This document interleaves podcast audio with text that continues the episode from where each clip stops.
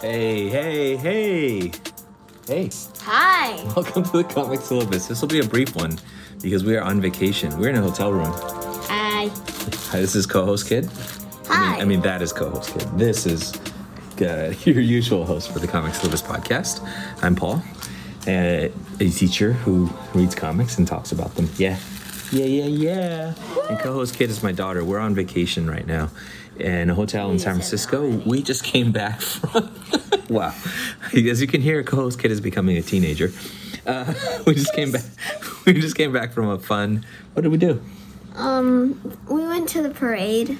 The Chinese, Uh, Chinese- the Lunar New Year parade. Lunar New Year, Chinese Chinatown, Chinese Chinatown Chinese parade in San Francisco, which was a lot of fun. Um, Really I had hoped to record a longer episode with a fuller review, but um, not much time this week. It was it was tight. Yeah. Yeah, but anyway, today I want to talk to you, my dear co-host kid, about a book that I've been reading called Borders. Um, it's based on a short story by a writer named Thomas King, and it's uh, drawn, adapted by Natasha Donovan from Little Brown Company. It came out at the end of last year, in around September 2021. I like it, so I want to tell you about it. Okay? All right. See if I can entice you to read it. It's a pretty fast read. Um, I wouldn't say it's so much fun as as profound and meaningful, but you're into those. You you, you can Yeah, I yeah. get it. Yeah, you, we've been reading the uh, huh, it's now like almost ten years old, eight nine years old adaptation of the Lost Hero, which is a Rick Riordan Riordan novel in the Percy Jackson series. But although it's the first book of the second Yes. arc featuring one was in Jason. dark. So The Lost Hero is one of the books that my students will be able to choose from that has a graphic novel novel novel graphic novel Graphic graphic novel adaptation. So we've been reading that together because you are well versed in the in the Percy Jackson verse. What is that sound? I don't know. Is that wind? I think it's the parade. it's the parade. Wow, we're right by a window, and there's sounds that I, I couldn't identify. It's the firecrackers from the parade outside. This is real am- ambient ambiance.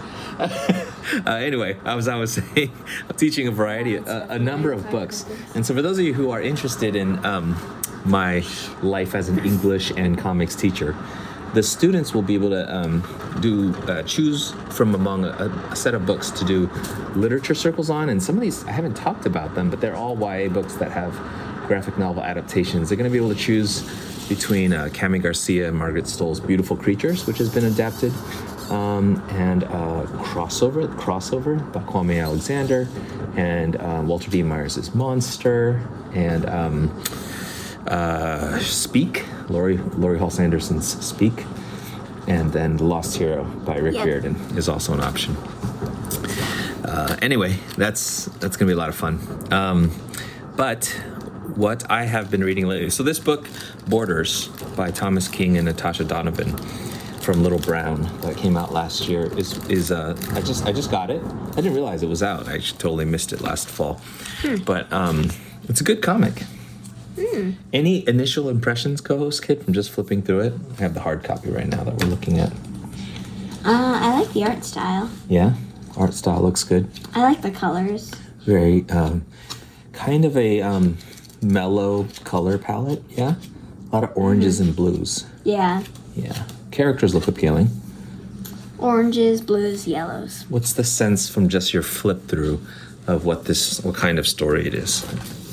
Uh, I don't know. I did not get any text. Just Yeah. colors and faces. Yeah. Faces. No wild explosions or no appearance of superpowers. I mean, yeah, it's pretty. It looks. I mean, if you're talking about that, they're not animals. They're not. no talking animals. No talking animals here. no. But I could assume that from just what you told me about it. Whoa, okay. All right, so it's called Borders. So I'll tell you the synopsis, okay? Basically, Thomas King is a writer, um, a Canadian writer um, of Cherokee heritage and Greek heritage. Um, and um, there's a famous comic writer named Tom King. He wrote Batman and other kinds of superhero things.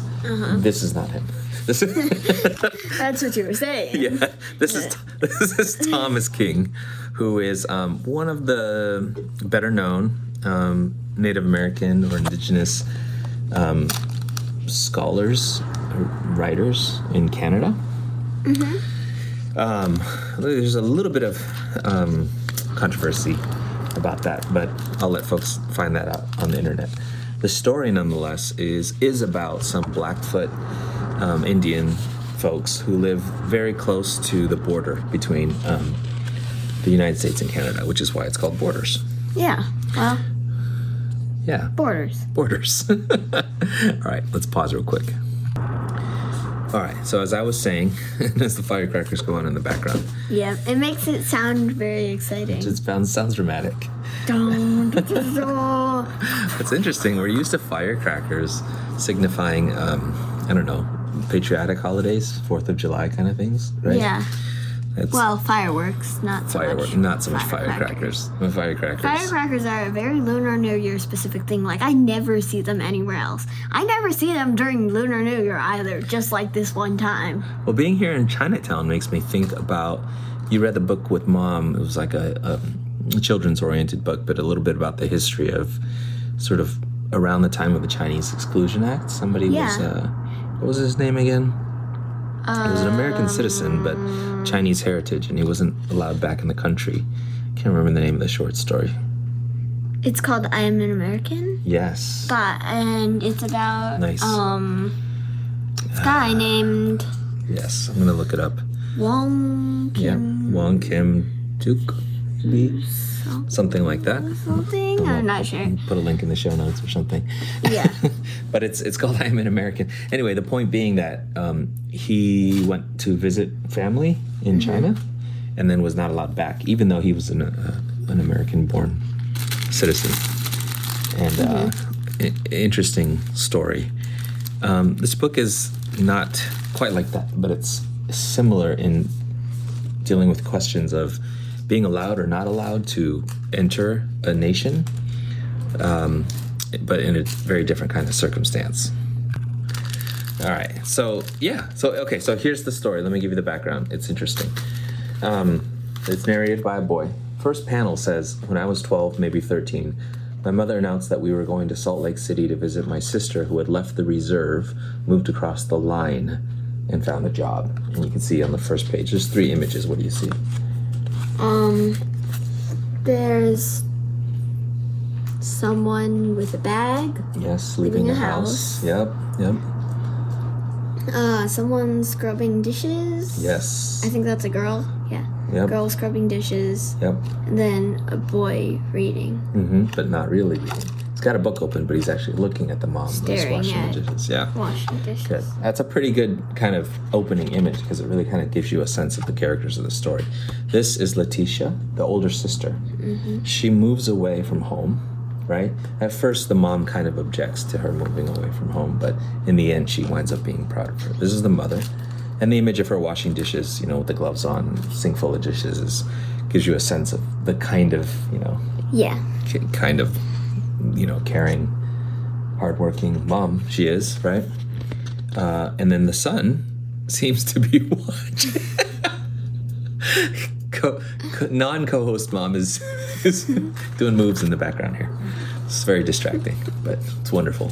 Um, but this is our narrator, the um, the son, and you can see even though he has a book open, he's looking at his mom, and that's a really good actually um, setup for what the book is, because it is very much watching the dynamics that have to do with his mom and his sister. So we find out really early on that um, his sister decided to move away from home, Letitia, and to move to Salt Lake City in Utah, right? So if they're around the sort of western part of Canada, Salt Lake City would be, you know, middle or western, middle-ish of Canada, right? Yeah. Salt Lake City, Utah. So um, initially, she's a little. Um, mom is not totally terribly excited about daughter moving away, but um, becomes proud of her and decides that she wants to go and visit her in Salt Lake City. And um, you can see actually initially when uh, she moved away and they drove her to the border, right? So um, so now, um, getting postcards from her and hearing how she's doing, this is a, a beautiful scene.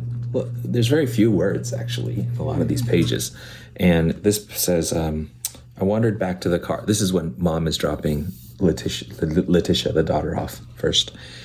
I wandered back to the car. The wind had come up and it blew Letitia's hair across her face. Mom reached out and pulled the strands out of Letitia's eyes. He describes that small motion, and then it just spends a page showing it, right? You see the page, she's kind of gathered her hair. And it's such a loving, like tender movement. And the comic spends a whole page just showing this, you know, little gesture that says um, volumes. And then the very last panel, and Letitia let her. And just that, like, very quiet but profound kind of love, you know? Okay, so then she, um, yeah, and then so she says goodbye, right, to her daughter. Okay, so fast forward to present, present time, and in a way they they are going redoing that trip, but just the you know the son and the mom, right? And she puts on her best dress, and again with like not a ton of words, but with a lot of meaning in every kind of small gesture, you know. They um, go, and this is this kind of sets up the the interesting thing about the book. So they go to the, the border, and there's they describe the two towns that are kind of on either side of the border. See, mm-hmm. one is called Sweetgrass. That's on the U.S. side. No, that's on the, the Canadian side, and the other one's called Coutts. No, no, no, that is the U.S. side. Sorry, on this page, he imagines Sweetgrass sounds like it should be the Canadian town, but it's not. It's the it's the U.S. and vice versa with Coutts. um, but they get there to the border, and this is where you can just tell the way that she's drawn, the way that she is shown, that the mother is um, is very s- strong. You know what I mean? They get him an orange crush. He's really excited about getting an orange crush, which reminds me of your orange Fanta. you love the orange Fanta that we can get sometimes at McDonald's. Yep. They get to the the border, right? And the border patrol comes, and again, in these very like, there's some words and description, right? It's adapted from a short story, but a lot of things like you just see a little uh, like boots, the holster, and then the border patrol agent doesn't seem particularly mean or hostile or anything like that. You know, it's kind of a seems like a nice old man, you know. But he says he asks her questions and then he asks her citizenship, right? So they're on the border between U.S. and Canada, and she says Blackfoot on this big page, two-page spread. Mm-hmm. Okay, do you have a guess what that what the significance of that is? Um. Sorry, this isn't meant to be a test. I just wondered if uh, anything. Uh, I don't know. I don't know. right here on the podcast, everything you know. Plus one equals fifteen. Thanks for putting me on the spot, Dad. Um, So, I think it's like because that means she's in uh, Native American. yeah, right, absolutely. So that's like their sovereign tribe, right? You say which nation do you belong to, where you hold your citizenship? Neither the United States nor Canada. I'm Blackfoot, right? So, what do you think is going to happen? They're not gonna let her. Right.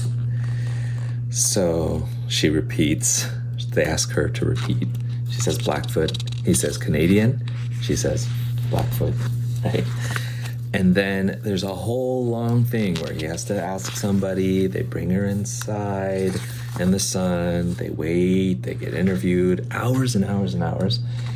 And they keep asking Canadian or American, right? And she says Blackfoot. And so it winds up actually on either side of the border, even to go home, it's this big long ordeal, right? But, you know, and she answers her questions and she cooperates with them. And then we see a little bit of the background, more of the sister, but that's kind of the whole story. It's her at the border, um, like sort of almost being, you know, not let through unless she says either I'm a Canadian or I'm a United States citizen, right? Mm-hmm. And she has to say the thing that is true, which is that she is neither. She's Blackfoot, and they can't. They won't let her. They won't let them through unless she declares one or the other. Yeah, mm-hmm. it's an interesting idea about borders and identity and sovereignty for for indigenous people, and the way that you kind of like carry that out with strength. Yeah, um, and that and that that's hard.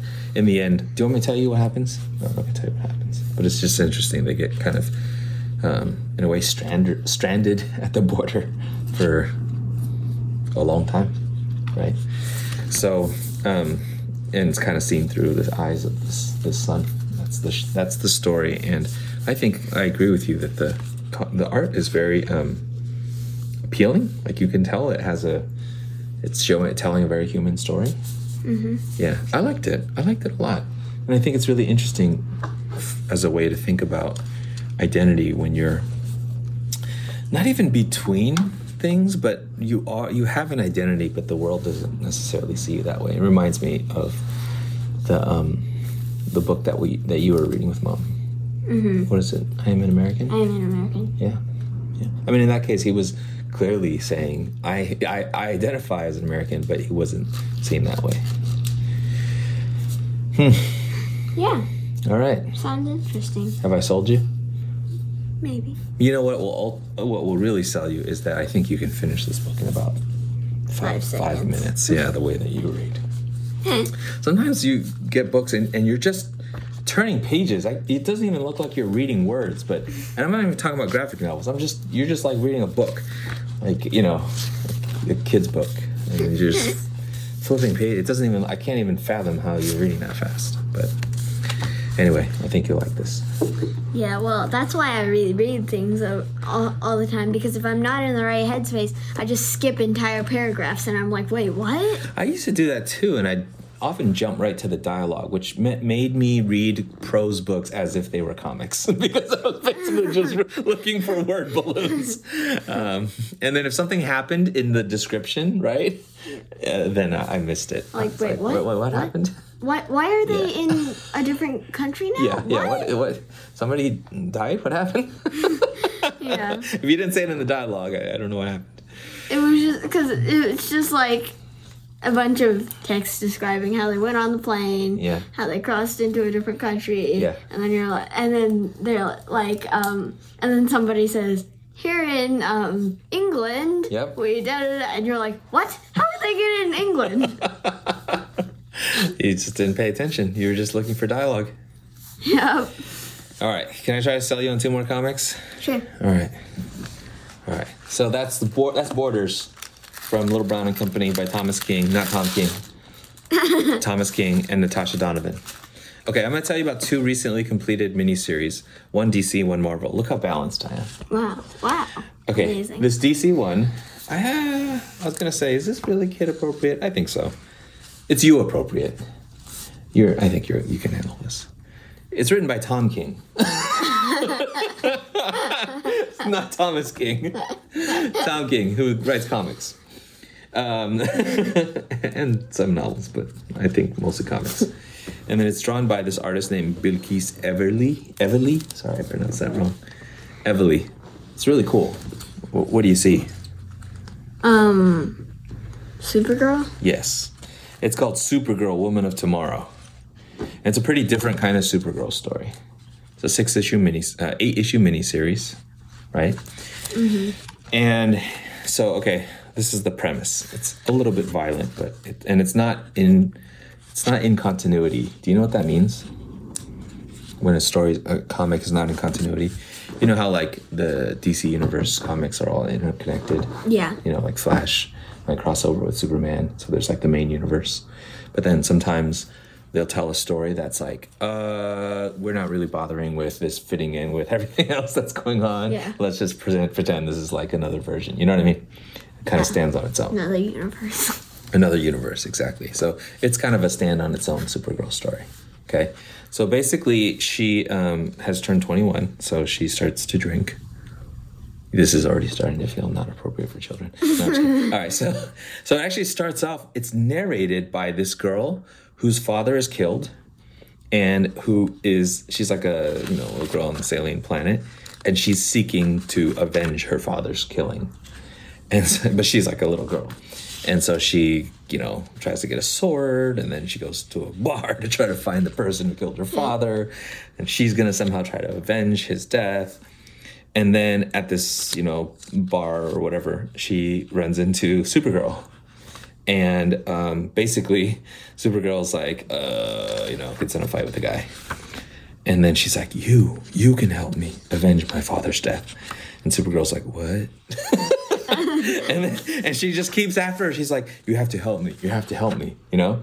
And so the whole story is like. Supergirl goes, Okay, fine, I'll help you. Right? Actually, in this first issue, it's it's very dramatic. Like she's like, Look, I, I can't, okay? Uh, I gotta I gotta do some things. And then the bad the enemies come and they kind of attack.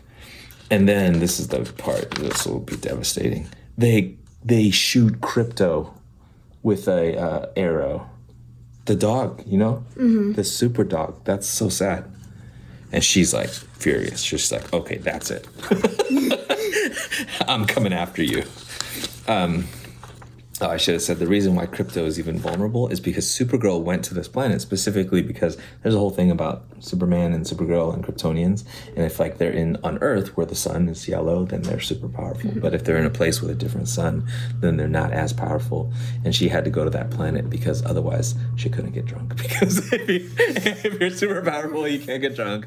But if you're in a in a place where you're slightly weaker, than you can. That's why she's there.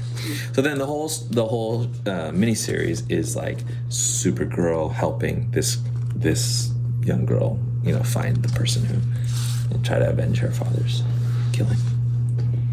Tom. Bill Everything Supergirl. One minute tomorrow. Okay, what do you think? What's your interest level on a scale of one to no? No, I'm just, on a scale of five to Dad, leave me alone. What's your interest level for Supergirl Woman of Tomorrow?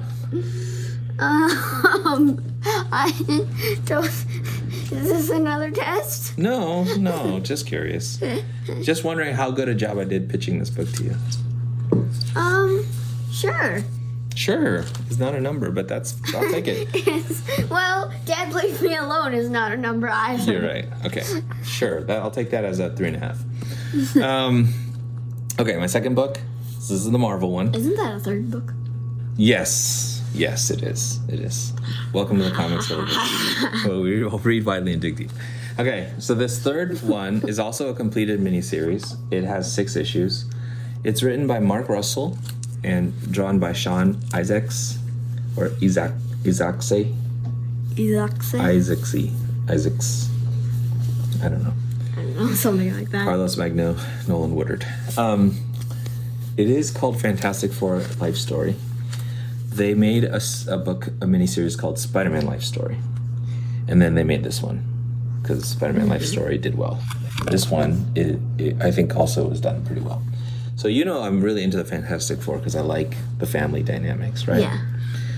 So, can you have? Do you have? A, so, this first issue is called the '60s, the '70s. Second issue, the third issue is called the '80s. Do you have a guess what this whole life story, short, uh, uh, miniseries premise is? Yeah, they, um, it's like all, like the comics throughout the years. That, Yes, except the '60s is when you know Spider-Man and Fantastic Four started, right? Mm-hmm. But they keep updating the characters, you know, and Yeah. rebooting or whatever, so that they're always roughly the same age, right? Mm-hmm. But what if it started in the '60s and they actually kept aging and the story continued? Mm. Does that make sense? So Spider-Man life story was kind of interesting because by issue six, it was already like the 2000, the 2010s, and you can see right. You can see in this sixth issue of Fantastic Four life story, it's the 2010s, and they're old. Old. they all look old except for Ben Grimm, who looks the same as Exactly he's the same. because he's the thing. So uh, he always, you know, he's always looked, I guess, old, Yeah. right? Um, so Even when he was like little, he yes. just Yes. there's there's some uh, artists who do like a cute Ben Grimm thing. Anyway, um, so an interesting thing about it is that you know uh, one of the Fantastic Four main um, antagonists is Galactus, yeah. and Galactus is like a devourer of worlds. Yep. And you know Galactus well from uh, Squirrel Squirrel Girl, where she somehow manages to to uh, win over Galactus, right? Squirrel Girl wins over everyone. Of course. Of course, she's Squirrel Girl. Yes, us included. Us included. Squirrels included, definitely. So you can see Galactus here on the cover of the fifth issue of this, Oh. right? So what happens in this is that starting from the 60s, and because they age, it's sort of realistic in, in certain ways, you know, like Mm-hmm. things that happen in history and politics through the various Is COVID decades. in there? I don't think so. But what is there is kind of like Galactus is coming, winds up becoming a little bit like global warming is coming. Mm. Right? And he's like or Reed and and you know, them are kind of like these weird voices in the wilderness like everybody pay attention. Like mm. and everybody's like no what are you talking about? You know? Um, and then of course ultimately something happens. I won't give it away. But it's it's interesting because it's fantastic four has always been about family dynamics mm-hmm. right? So to think about them actually aging through right all these uh, eras it's just um, interesting to see how those family dynamics would shift when they're also moving with the way that history has has moved. Mm-hmm. Okay, on a on a scale of, Dad, when is this podcast going to be over? to 10, 10 being I'm super interested. I'm not even listening to him anymore because I've already started reading. How how good a job did I do selling you Fantastic Four life story? Um, maybe a seven, All right. seven and a half. I'll take it. I'll take it. Thanks, co host kid. Let's get back to our vacation. Yeah. All right. This has been the Comic Syllabus Podcast. You can find us at multiversitycomics.com and also at comicsyllabus.substack.com. Um, thank you much. Yeah, check out the Substack where I've been looking at various um, Substack comics, such as Love Everlasting and Okinawa from um, man- manga manga splaining something expanded. What is it? Manga, manga splaining extra Substack. Um, and thank you. See you in a couple weeks. Bye. You want to say bye with me? Bye. Bye. Let's keep.